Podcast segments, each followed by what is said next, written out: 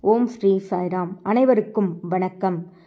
சாயின் ஞானமுத்துக்கள் பகுதி நாற்பத்தி நான்கு Sai pearls of wisdom part forty four ஏ உங்கள் அனைவரையும் வரவேற்பதில் மிகுந்த மகிழ்ச்சி உங்களுடைய நிலைத்த ஆதரவுக்கும் நன்றி. கடந்த சில வாரங்களாக பகவானுடைய குழந்தை பருவ நிகழ்ச்சிகள் அனைத்தையும் நாம் பார்த்து வருகிறோம். மேலும் அதிலிருந்து பல செய்திகளை நாம் பெற்று வருகிறோம். அதனை எவ்வாறு நம்முடைய வாழ்க்கையில் நாம் அதை ஒரு மாதிரியாக வைத்து பின்பற்ற வேண்டும் என்பதனை உணர்ந்து வருகிறோம். இவ்வாறு சுவாமி தன்னுடைய வாழ்க்கையை நமக்கு செய்தியாக கொடுத்திருக்கிறார் என்றுதான் சொல்ல வேண்டும். வாழ்க்கையில் எந்த சூழ்நிலையிலும் எவ்வாறு திடமாக அதனை கடந்து வருவது கடினமான சூழ்நிலைகளிலும் எவ்வாறு திடமாக இருந்து அதனை கடந்து வருவது என்பதனை சுவாமியின் குழந்தை பருவ நிகழ்வுகளிலிருந்து நாம் பார்க்கலாம். ஒருமுறை சுவாமி புஷ்பகிரியில் நடந்த திருவிழாவிற்கு சென்றார். அந்த நிகழ்வினை பற்றியே நாம் பார்க்க இருக்கிறோம். பகவான் தன்னுடைய தன்னுடைய நண்பர்களோடு அங்கு செல்ல வேண்டும் புஷ்பகிரி திருவிழாவிற்கு. ஆனால் பகவானிடமோ அப்பொழுது பணம் இல்லை ஆதலால் சுவாமி என்ன செய்தார் என்றால்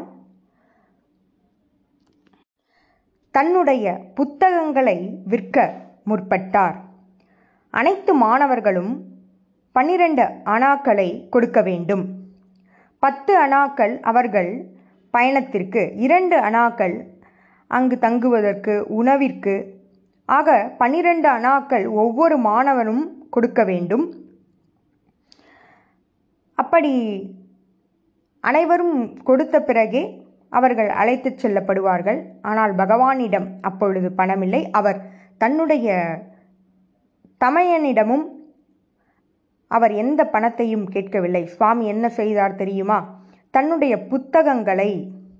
அவர் என்றுமே அந்த புத்தகத்தை திறந்து கூட பார்த்ததில்லை. அப்படிப்பட்ட புத்தகத்தை சுவாமி விற்கலாம் என்று முடிவு செய்தார். அந்த புத்தகங்கள் அனைத்தும் புதியனவாக இருந்தன. மேலும் தேர்வுகள் முடிந்துவிட்டன. இனி அந்த புத்தகங்களை ஏழைக்கு கொடுக்க வேண்டும் என்று பகவான் முடிவு செய்தார். ஒரு மாணவனிடம் சென்றார். சுவாமி அந்த பையனிடம் நீ உன்னுடைய தேர்வினை எழுதிவிட்டாய். அடுத்தது படிப்பதற்கு உனக்கு புத்தகங்கள் தேவை. என்னுடைய புத்தகங்களை எடுத்துக்கொள்கிறாயா? என்று கேட்டார். அதற்கு அந்த மாணவனும் எடுத்துக்கொள்கிறேன். ஆனால் என்னிடம் பணமில்லை. இந்த புத்தகங்களுக்கு பாதி விலையை கொடுக்கிறேன் என்று அந்த மாணவன் கூறினான். அதற்கு அதற்கு முன் முதலில் அந்த புத்தகங்கள் எவ்வளவு விலை போகும் என்றால் இருபது அணாக்கள் போகும். ஆனால் அந்த மாணவன் பதிமூன்று அணாக்கள் கொடுக்கிறேன் என்று கூறினான். ஆனால் சுவாமி எனக்கு இந்த புத்தகங்களுக்கு ஐந்து அணாக்கள் இருந்தால் போதும். என்னுடைய அனைத்து புத்தகங்களையும் எடுத்துக்கொள் என்று கூறினார். சுவாமிக்கு தேவை பனிரெண்டு அணாக்கள். அதில் ஐந்து அணாக்கள் அவருக்கு வந்தால் பன்னிரண்டு அணாக்கள் அவரிடம் வந்துவிடும். ஆகவே ஐந்து அணாக்கள் போதும் என்று சுவாமி கூறினார். போதும் என்கின்ற எண்ணம் இதை நாம் நம்முடைய வாழ்வில் கற்றுக்கொள்ள வேண்டும். அத்தகைய குணத்தினை ஒருவர் தன்னுடைய வாழ்க்கையில் தன்னுடைய வாழும் முறையில் கொண்டு வர வேண்டும். அன்றைய காலங்களில் பணத்தினை தம்மிடி என்று அழைப்பார்கள் பொட்டு என்று அழைப்பார்கள் அனா என்று அழைப்பார்கள். வாறு பல பெயர்கள் அதற்கு உண்டு. சுவாமி அந்த பையனிடம் பல தம்மிடிகளை வாங்கி கொண்டு ஒரு துணியில் அந்த தம்மிடிகளை எடுத்துக்கொண்டு வீட்டிற்கு வந்தார். தன்னுடைய தன்னுடைய சட்டை பையில் அதனை வைத்திருந்தார். அதனை இறுக்கமாக கட்டியிருந்தார். திடீரென்று என்ன ஆயிற்றென்றால் அந்த துணியின் முடிச்சானது அவிழ்ந்து விட்டது ஆதலால் கட்டி வைத்திருந்த தம்மிடிகள் தரையில் சிதறின. அந்த சப்தத்தை கேட்டு பகவானின் அன்னியார் விரைந்தார். எதனால் இவ்வளவு பணம் உன்னிடம் இருக்கிறது? என்று எது போன்ற கேள்விகளையும் கேட்காமல் ஓங்கி அறைந்தார். பகவான் திருடினார் என்ற எண்ணத்தோடு அவர் ஓங்கி அறைந்தார். மேலும் பகவானை வெளியில் செல்லச் சொன்னார். வெளியில் நின்றால் அனைவரும் ஏன் வெளியில் நிற்கிறாய்? என்று கேட்பார்கள். குடும்ப விஷயம் வெளியில் போகும் சுவாமிக்கு அது பிடிக்காது. குடும்பத்தில் நடக்கும் விஷயங்கள் வீட்டிற்குள்ளேயே தான் நிகழ வேண்டும். வெளியில் அது தெரியக்கூடாது என்பதில் அவர் கவனமாக இருப்பார். ஆகவே சுவாமி புஷ்பகிரி திருவிழாவிற்கு செல்ல விரைந்தார். சுவாமி முடிவு செய்தார். பதினோரு பதினோரு கிலோமீட்டர் அவர் நடந்து செல்ல வேண்டும். அவரிடம் இப்பொழுது பணமும் இல்லை. ஆகவே சுவாமி பதினோரு கிலோமீட்டரும் நடந்து சென்றார். பலரும் அந்த புஷ்பகிரி திருவிழாவிற்கு நடந்து சென்றனர். பகவானும் அவர்களோடு இணைந்து நடந்து சென்றார். போகும் வழியில் பகவானுக்கு மிகுந்த தாகம் எடுத்தது. கால்நடைகளை கழுவும் ஒரு நீர் குட்டையில் சுவாமி நீர் அருந்தினார். இவ்வாறு பல கடினமான விஷயங்களை தாண்டி அவர் புஷ்பகிரி புஷ்பகிரிக்கு சென்றார். சுவாமி அங்கு ஒரு அனாவியும் ஒரு சிகரெட்டினையும் பார்த்தார். அந்த சிகரெட்டினை சுவாமி மண்ணில் தோண்டி புதைத்தார். மேலும் அந்த அனாவினை எல்லோரிடமும் அங்கு உள்ளவர்களிடம் உங்களுடையதா? என்று கேட்டார்.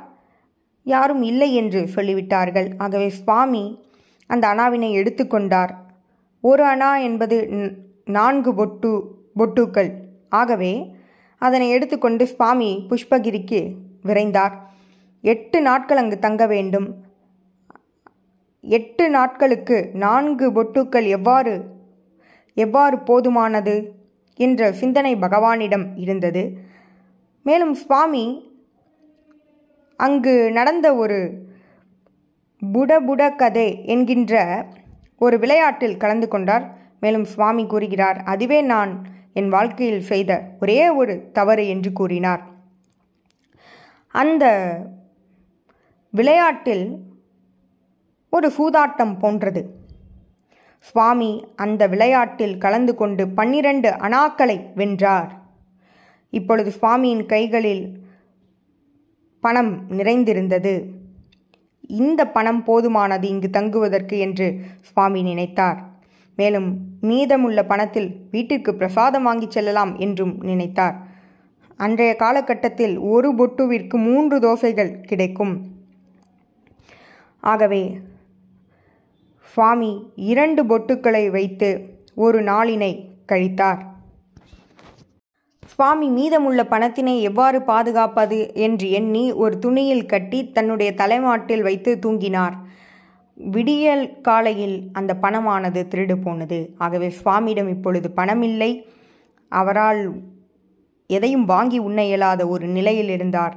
மேலும் அவருடைய நண்பர் சுவாமியின் தோழன் பகவானுக்கு உணவு இல்லை என்பதனை அறிந்து அவர் அந்த புஷ்பகிரி திருவிழாவில் பகவானிற்கு உணவினை கொடுத்தார். சுவாமி வீட்டிற்கு திரும்ப வேண்டிய நாள் வந்தது. சேஷம்மராஜு அவர்களின் மனைவியார் ஒன்பது மாத கர்ப்பிணியாக இருக்கவே வெறும் கையாக செல்லக்கூடாது என்று தன் தோழனிடம் சுவாமி ஒரு அணாவினை பெற்று அந்நியாருக்கு தேவைப்பட்ட பழங்கள் பூ இதுபோல சிலவற்றை வாங்கி சென்றார். சுவாமி வீட்டிற்கு செல்லும் பொழுது சேஷம்மா ராஜு அவர்களும் வீட்டில் இருந்தார்.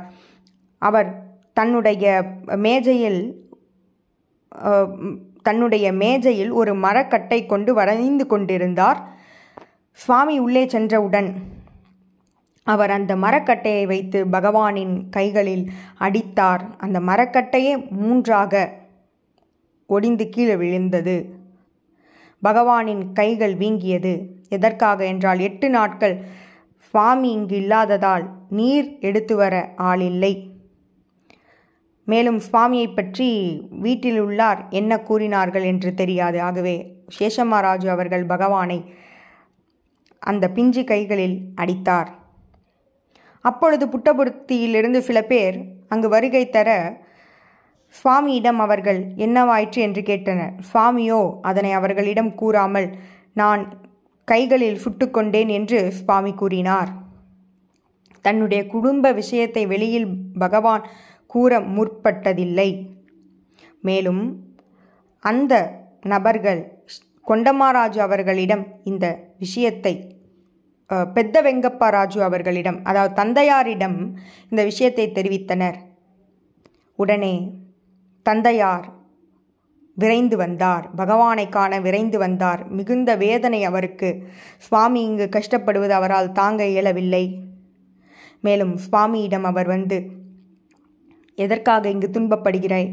வா என்னுடன் வா என்று கூப்பிட்டார். ஆனால் பகவான் வர முற்படவில்லை. நான் இங்கிருந்து வந்துவிட்டால் ஒன்பது மாத கர்ப்பிணியாக இருக்கக்கூடிய தன்னுடைய அன்னியாருக்கு யார் உதவி செய்வது? சுவாமி அப்பொழுதும் சேவையை அவர்களுக்கு மேற்கொண்டார். பொறுமையின் ரூபமாக இருந்தார். பொறுமையே அவருடைய ஸ்வபாவமாக இருந்தது. அதேபோல் நாமும் எந்த சூழ்நிலையிலும் பகவானைப் போல பொறுமையை காக்க வேண்டும். மேலும் அனைவருக்கும் சேவை செய்ய தயாராக இருக்க வேண்டும். ஆகவே சுவாமி அவருடைய தந்தையாரோடு செல்லவில்லை. இங்கேயே இருந்து தன்னுடைய அண்ணியாருக்கும் அண்ணனுக்கும் துணையாக உதவியாக இருக்க முடிவு செய்தார். இப்படி பகவானின் வாழ்விலிருந்து நாம் தெரிந்து கொள்ள வேண்டிய பல செய்திகள் இருக்கின்றன. அந்த செய்திகள் அனைத்தும் நம்முடைய வாழ்க்கைக்கு உற்சாகத்தை தந்து நாமும் சத்திய பாதையில் செல்வதற்கு அது ஏதுவாக நிச்சயம் அமைகிறது. நன்றி. இதுபோல பல நிகழ்வுகளோடு உங்களை அடுத்த வாரம் சந்திக்கிறேன். ஜெய் சாய்ராம்.